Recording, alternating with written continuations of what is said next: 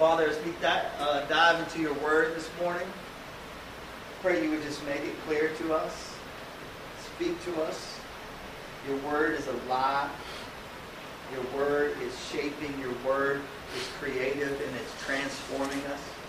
And so I pray as we dig into it today that you would um, do that work in us, that your spirit would be active in us today. We know your presence is here. Your presence was here before we got here.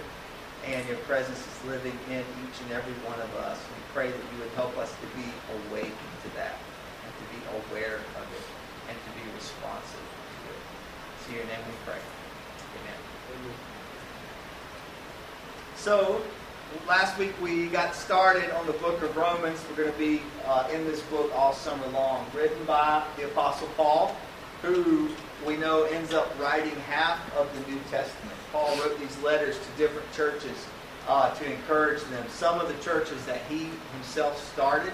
Um, Romans is a church that he, uh, the church in Rome is a church he didn't start, but he writes this letter to encourage that church.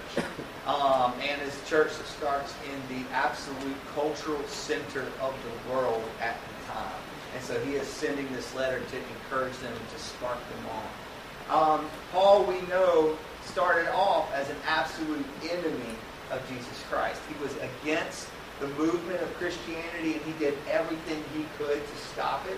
But he has this incredible moment that the book of Acts tells us about where Jesus Christ literally shows up and knocks him uh, off of his off of his donkey, off of his horse, right? Just knocks him on his back and just completely transforms his life and sends him headed in, in an incredibly different direction. And so this man who had been the chief enemy of Christianity, literally putting people to death for their faith in Jesus Christ and persecuting it and pushing that as hard as he could, is now heading in the opposite direction. So instead of being the chief enemy, he's now the chief encourager of it. And not just encouraging from the sidelines, but completely leading the way. At the time that this book is written, Paul has already poured 25 years of his life into helping start new churches and into uh, encouraging the spread of the gospel around the world. And so these letters, they're put together, they end up making up half of the New Testament. The chief enemy becomes the chief encourager. We know this book is a book that's like rich and deep in theology. Is thick with theology. And so he takes the life of Jesus and particularly he focuses on the death and resurrection of Jesus. And he helps to unpack it and make sense of what that event means for us and what the life of Jesus means for us. And that is what this book here is about. So this man who was headed in one direction and gets completely turned around and heading as, as strong as he can in the other direction now. That life picture of Paul actually is a great image to spell out what is happening today where we are in chapter 2. This book is a book about direction.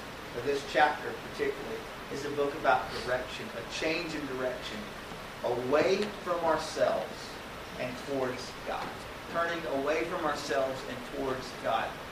Is this idea of metanoia, this, this word that means repentance. Repentance, the Christian idea of repentance. And what it means is this 180 degree turn. 180 degree turn. Now I can remember I had a friend in college who was giving this like heartfelt testimony about how God had changed his life, and he spelled out all the details about everything that he had been wrapped up in, like drugs and just everything that you could possibly think of. And then he gets to like the clutch point of his testimony, and he says, then he met Jesus, and his life did a 360 degree turn. Like, okay. you don't ever want to critique somebody's testimony, but you can't help but kind of laugh at that. It's like, dude, I was totally screwed up. And I met Jesus, and I was right back where I started. so you don't want to do a 360, all right? You want a 180. That's what we're going here for. And so that's this idea of repentance. You're headed in one direction. But because of this encounter with Jesus Christ, because of the power of the Spirit empowering transformation in your life, you turn and you are headed in an opposite direction, turning away from ourselves and towards God. And that's what this chapter here is about. So Paul spells out, um, talking about God's wrath and judgment. God's wrath and judgment. And when we had this set up, that you know, with the schedule that today we would be talking about chapter two, we had no idea that yesterday was going to be Judgment Day. All right, we all made it. Congratulations. Cool. Um, I, I, saw a lot of. oh, we did make it. We're all left behind. Oh well. yeah. I saw some funny like tweets about that yesterday, and my favorite was um, was a guy. Actually, a friend texted me and said, um, "Surprised not to see you up here. Um, sorry you didn't make it. Sucks for you, but Kirk Cameron says hello." But anyway, so Paul is talking here about the wrath and judgment of God, and this whole directional shift is he's talking about this is the way that we move from wrath and judgment into um, embracing the grace that God shows for us. It's this complete 180 and this change. So here's how he starts out, okay? We're actually going to um, overlap a little bit with chapter 1 with where we were last week. But in chapter 1, he says this in verse 20, talking about how God has revealed himself to the entire world. That God reveals himself to all of the world. And he says this in verse 20 of chapter 1. For since the creation of the world, God's invisible qualities, his eternal power and divine nature, have been clearly seen, being understood from what has been made, so that men are without excuse. So at the very beginning, he says, creation itself is a witness of God. Creation itself is always pointing us to God. Creation itself argues for God. And it tries, just like with what Robbie was saying earlier, about sometimes when you're out in creation, you get this moment of where you suddenly you can you know it's real. And you feel like you are experiencing the presence of God, that creation shouts at us about the existence of God and the reality of God.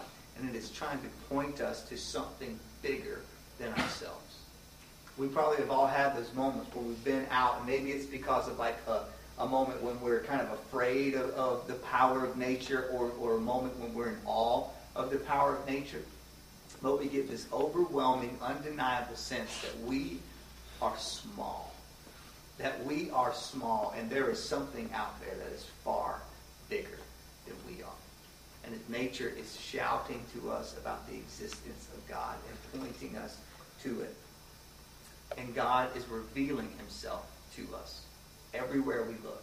Not just out in nature, but everywhere we turn. There are stories that we hear, um, and, and, and you can just sense the seed of God's presence in these stories. And God is revealing himself. And Paul lays out this. He says, No one, no one has an excuse because God is everywhere. And through everything, God is speaking to us about his existence and about who he is. And God is drawing us to himself. And the creativity of that is absolutely without limit. It's without limit. How did God reveal himself to you? So maybe for you, um, you were kind of raised knowing about God, but then there's this moment where there's a transition between just knowing about Him when all of a sudden it, the realization of the reality of Him breaks in on you. And you realize, I have to make a decision for myself about this. And so it doesn't just become like this kind of body of, of ideas and beliefs, but suddenly it breaks through to reality for you. God reveals himself to you in that moment. Or maybe your story is more like Paul's, where you were headed in a complete opposite direction. But something happens. God breaks in somehow and there's an encounter with him in which he reveals himself to you. How did God reveal himself to you? How did he draw you in? Why are you sitting here today? How did you get here? We're going to take just a minute and give you an opportunity to think about that, to pause for a minute to let that thought sink in. And if you feel like you'd like to share very briefly that idea, how God found you, then, then it's open. We'd love to, to hear that and hear your story about how that happened.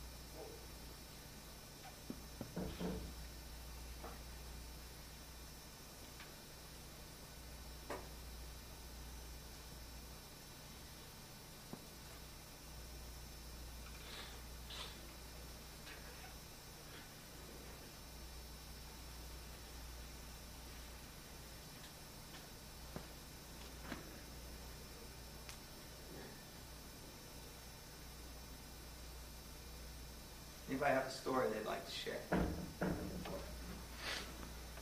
Um, I remember when I was about 15 years old, my brother died in a car accident. Um, I was actually I was 14, and I got really heavily into drugs and alcohol and all that kind of stuff back in high school.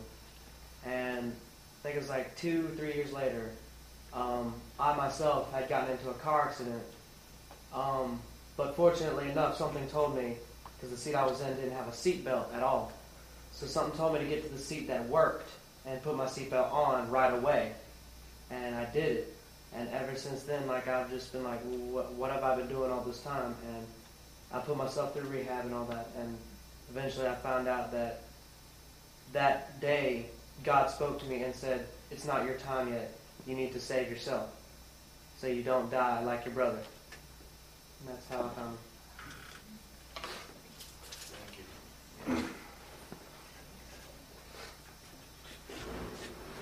Anybody else?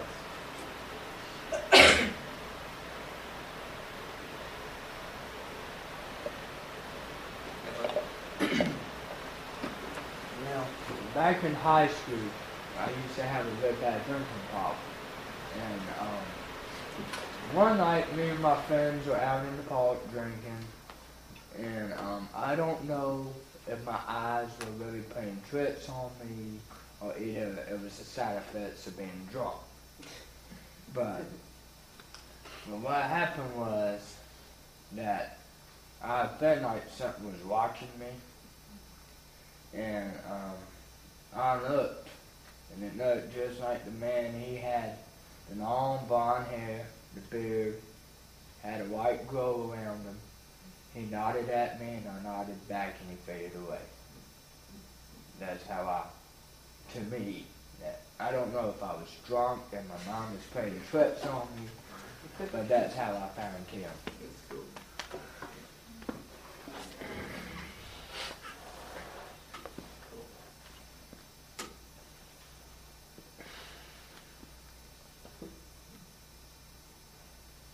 Anybody else?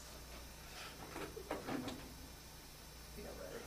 When I was a little boy, I didn't know my father. And, uh, all my little cousins' fathers came to see them. And my aunt told me, I said, where's my father at? She said, your father's in heaven. And so immediately I believed what she told me. So the closest I could get to God was looking at the sun. And you know how the sun, the sun is so bright, you can't really, really look at it, but I was trying my best. And I started talking to the sun. I said, here I am. I'm, I'm Tom Burton. And uh, how I became to believe in God. And all the rest of in between then and now, I don't think God has never left and allowed left him. And you know, the most, the most remarkable thing about not knowing about God, he never stops. He's not a quitter. Thank you.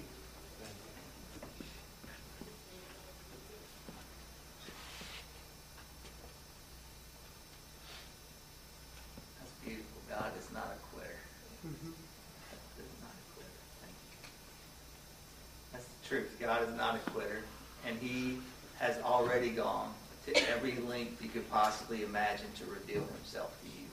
And He will continue to do that. He will continue to do that. So think about that as we go through the rest of the message. Let that kind of think, that kind of sink in for you. How did God reveal Himself to you? How did He draw you to Himself? Or how is He doing it right now? How is He doing it right now? So Paul says God has made Himself clear, and no one is without excuse. God searches out every person. He reveals Himself. He makes Himself known. And we don't know how that happens. And it's not up to us to try to develop some kind of box to make everyone's experience fit neatly into it. We cannot do that. The moment we begin to do that, what we do is we're limiting God.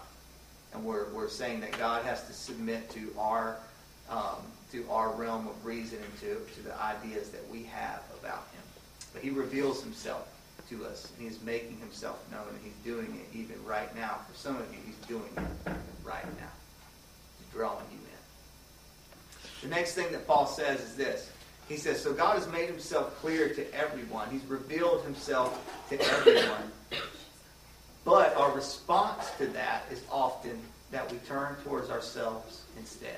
And so he goes through this thing here in verses um, in verse 21 and 23 through 23, where he begins to talk about the fact that even though God revealed himself through creation, instead creation turns to itself, and creation begins to chase after its own desires instead, and, and begins to worship other things, and begins to place other things at the center where God should be. And in verses 24 through 32, he begins to talk about the effects of that choice. And he says this, he talks about God's wrath. And that's something that we don't enjoy talking about. All right? I do not like talking about that, I'll be honest. But here's the here's the reality of it and what Paul is saying. Paul is telling us here, over and over he repeats this phrase. He says, God gives us over. God gives us over to our own desires. And what he keeps saying is that people followed after a misdirected love. Love that should be directed towards God was directed either towards self or towards something else. And as a result of that, people are now reaping the results of it. And he talks about the way that wrath is actually something that we are bringing upon ourselves. That God is not this God who is just anxious and ready and sitting on the edge of his seat waiting to unleash his wrath and judgment on you. Okay? That wrath is not just something that, that comes, that, that God gives to us, but most often wrath is something that we bring to ourselves. And that we live out the consequences of our own decisions. And he says over and over again, they chose to follow after a misdirected love and they experienced the results of that. They experienced the results of that, and that was the wrath of God on them. So wrath is not God's will for us. Wrath is not God's will for us. But tragically, it is far too often our own will for ourselves. It is our own will for ourselves. And all of us could tell stories in here about the way that we have given ourselves over to other things and that God has let that happen. And that God has let us live with the consequences of those choices that we've made and how those choices have begun to destroy our lives. And they begin to eat away at our lives. And we have brought wrath on ourselves. Wrath is not God's will for us, but too often it is our will for ourselves. Okay, if you're playing like a sermon buzzword bingo, get ready because this is like the middle square on it, okay? C.S. Lewis quote coming at you. All right. you knew this was coming. So C.S. Lewis says this. He says, But in the end, God gives us what we want, even if what we want is freedom from himself. And what could be more fair than that? And I think he nails it. I think he nails exactly what Paul is trying to say here that what God gives us, that what wrath is, is often what we want the most. It's chasing after misdirected love. And we experience the consequences of that. Wrath is not God's will for us, but it is our will for ourselves too often. Here's a question to think about, and this is not one that we're going to answer out loud, okay? But this is something we're going to pause again for just a second and something for you to think about. Wrestle with this question right here. What is the sin in your life that, if left unchecked, threatens to undo you? What is the misdirected love in your life that if it is not submitted to the ultimate love of God, if it is not set right and aligned with God the way it was meant to be, it threatens to destroy you. What is it?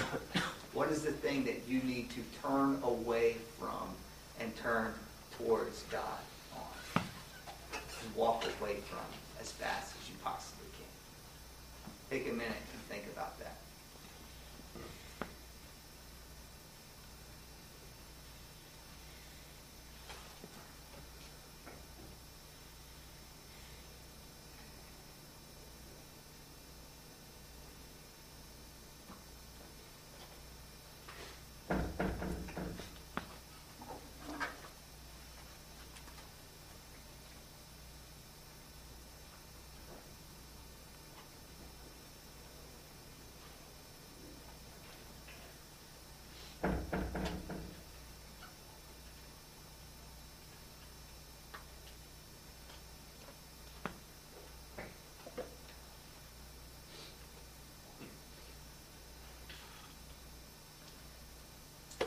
Let God take that misdirected love and realign it with his heart. Or else your life will always be out of balance and you will always be experiencing the wrath of your own will. God wants to spark repentance in us and lead us headed in the opposite direction, away from the things that threaten to destroy us and towards himself with the promise of restoration. He does not want to destroy you. He wants to restore you. Walk towards him and leave that behind. The last piece here, and what Paul's talking about, um, he says this. So God has revealed himself to the whole world, but for the most part, the world chooses itself instead of God and turns away and, and, and revels in this kind of misdirected love instead of love that's directed towards him. And as he's going through this list and, and, just like really spelling out all of these things, the extent of sexual immorality, of greed, of lust, of all of these things that he lists here in this chapter that are destroying people, that are tearing people apart. He realizes that the original readers here who are reading this, in the Church of Rome, it's made up of two groups of Jewish Christians who are coming out of this uh, the tradition of their Jewish lives, and also of Gentile Christians. And the word Gentile basically means anyone who was not Jewish. Okay, anyone outside of that original covenant that God made with Abraham, with Moses, with David. And, and so he realizes there are these two groups in there. And that as the Jewish Christians are reading this list, it is just, they know who he's talking about.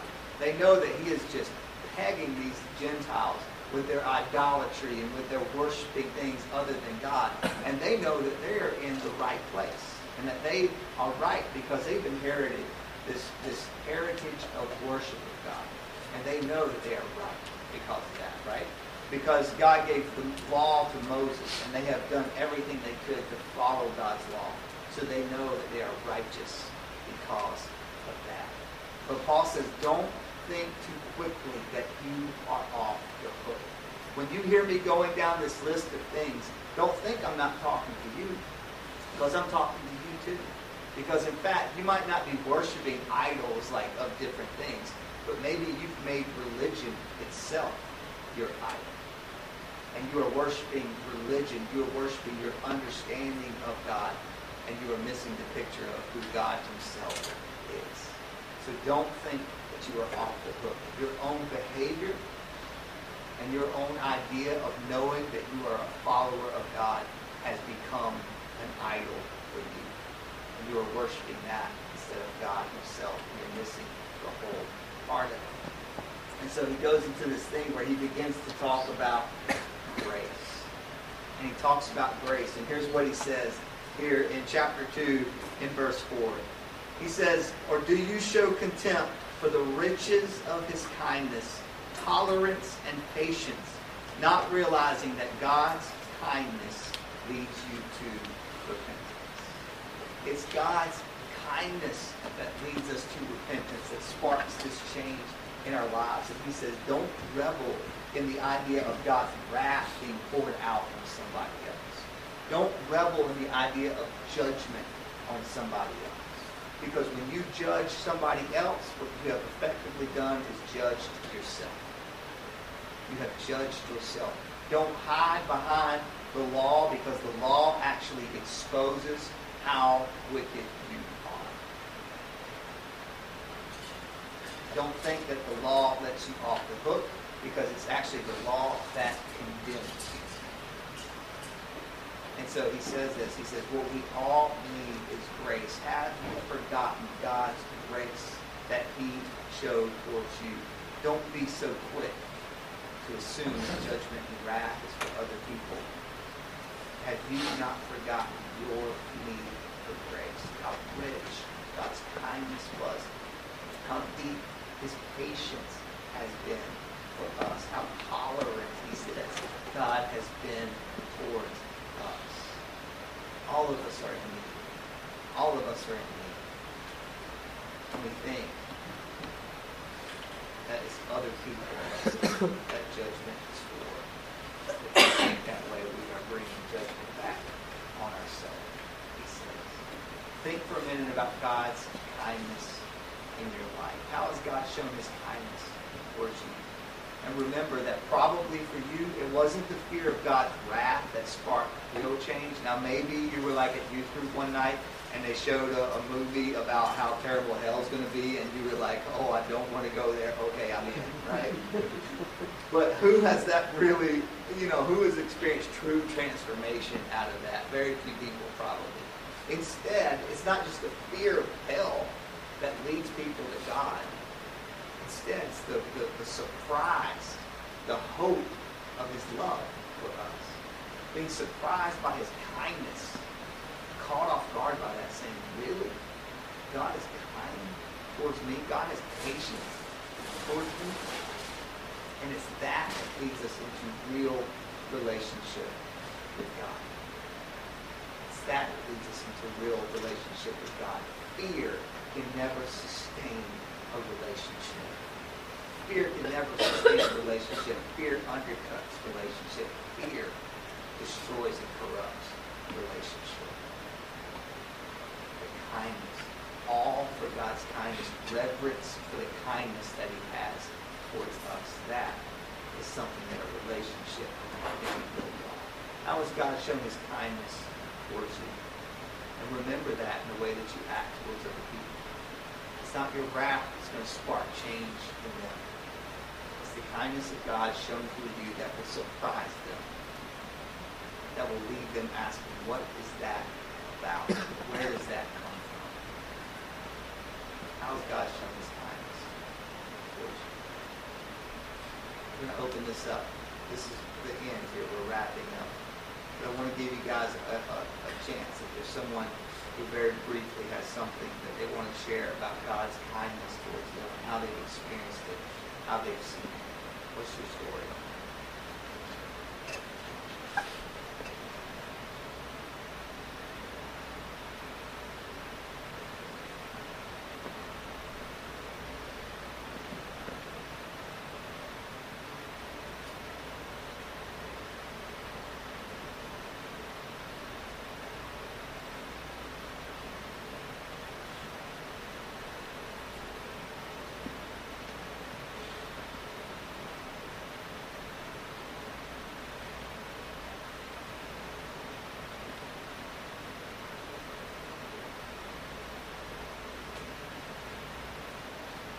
Okay, so say walk with me here, guys. I'm not really good at talking to people. I'm really nervous now, but God brought somebody into my life at the beginning of the semester, and it's one of those things that you just never quite know how God's going to bless you. And that's one cool thing about college. You don't know who you'll meet.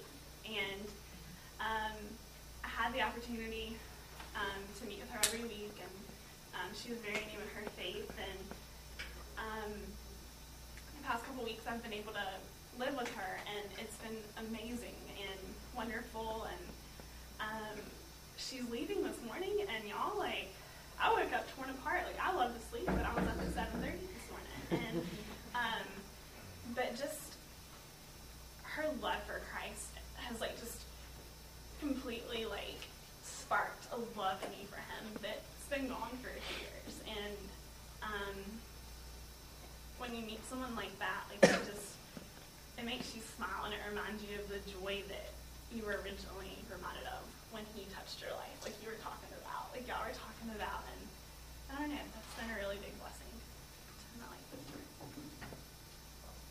Thank you.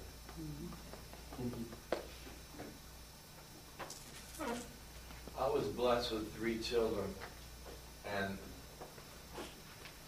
there was a time in my life where I was, uh, God was breaking me down. And I'm going through a bad divorce.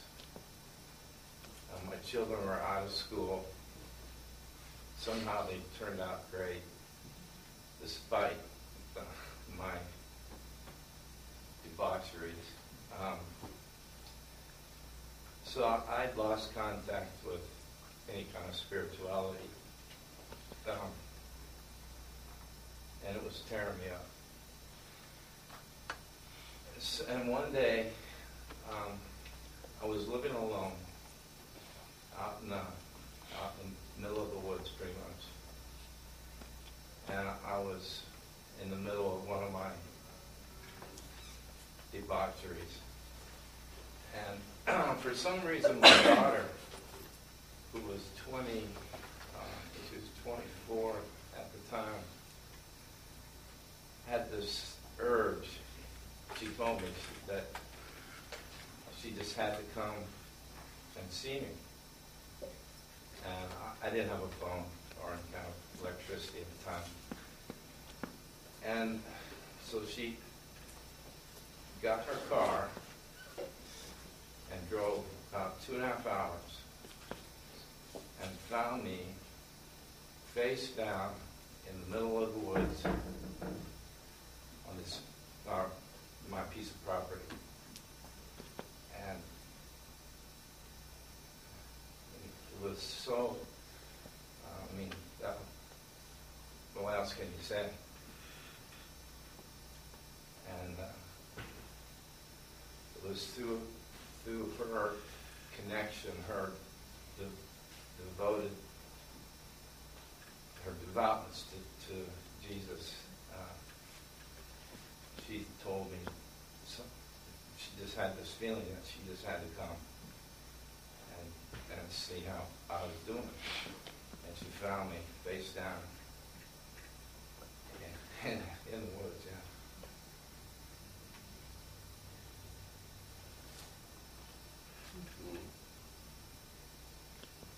And, and she hadn't, you know, who, who knows?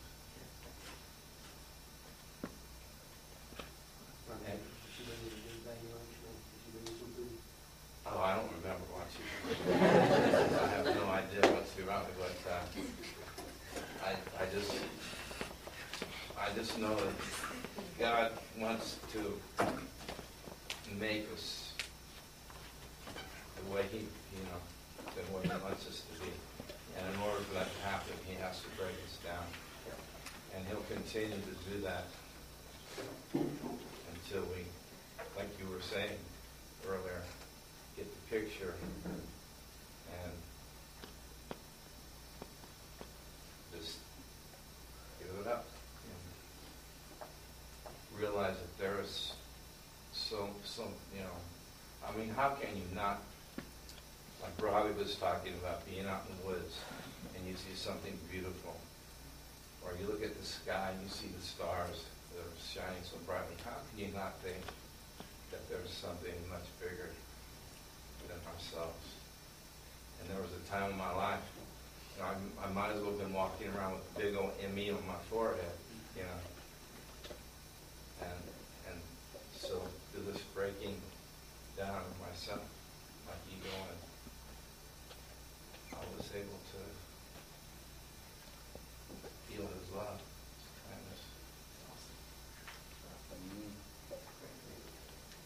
through the rest of the summer too.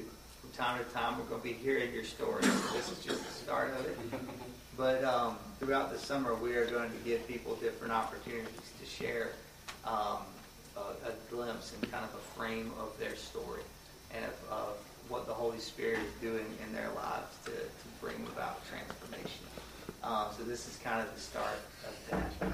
Thank you for sharing and for being willing to share from your own stories today um, and for helping to make what we're teaching about come alive through your own lives.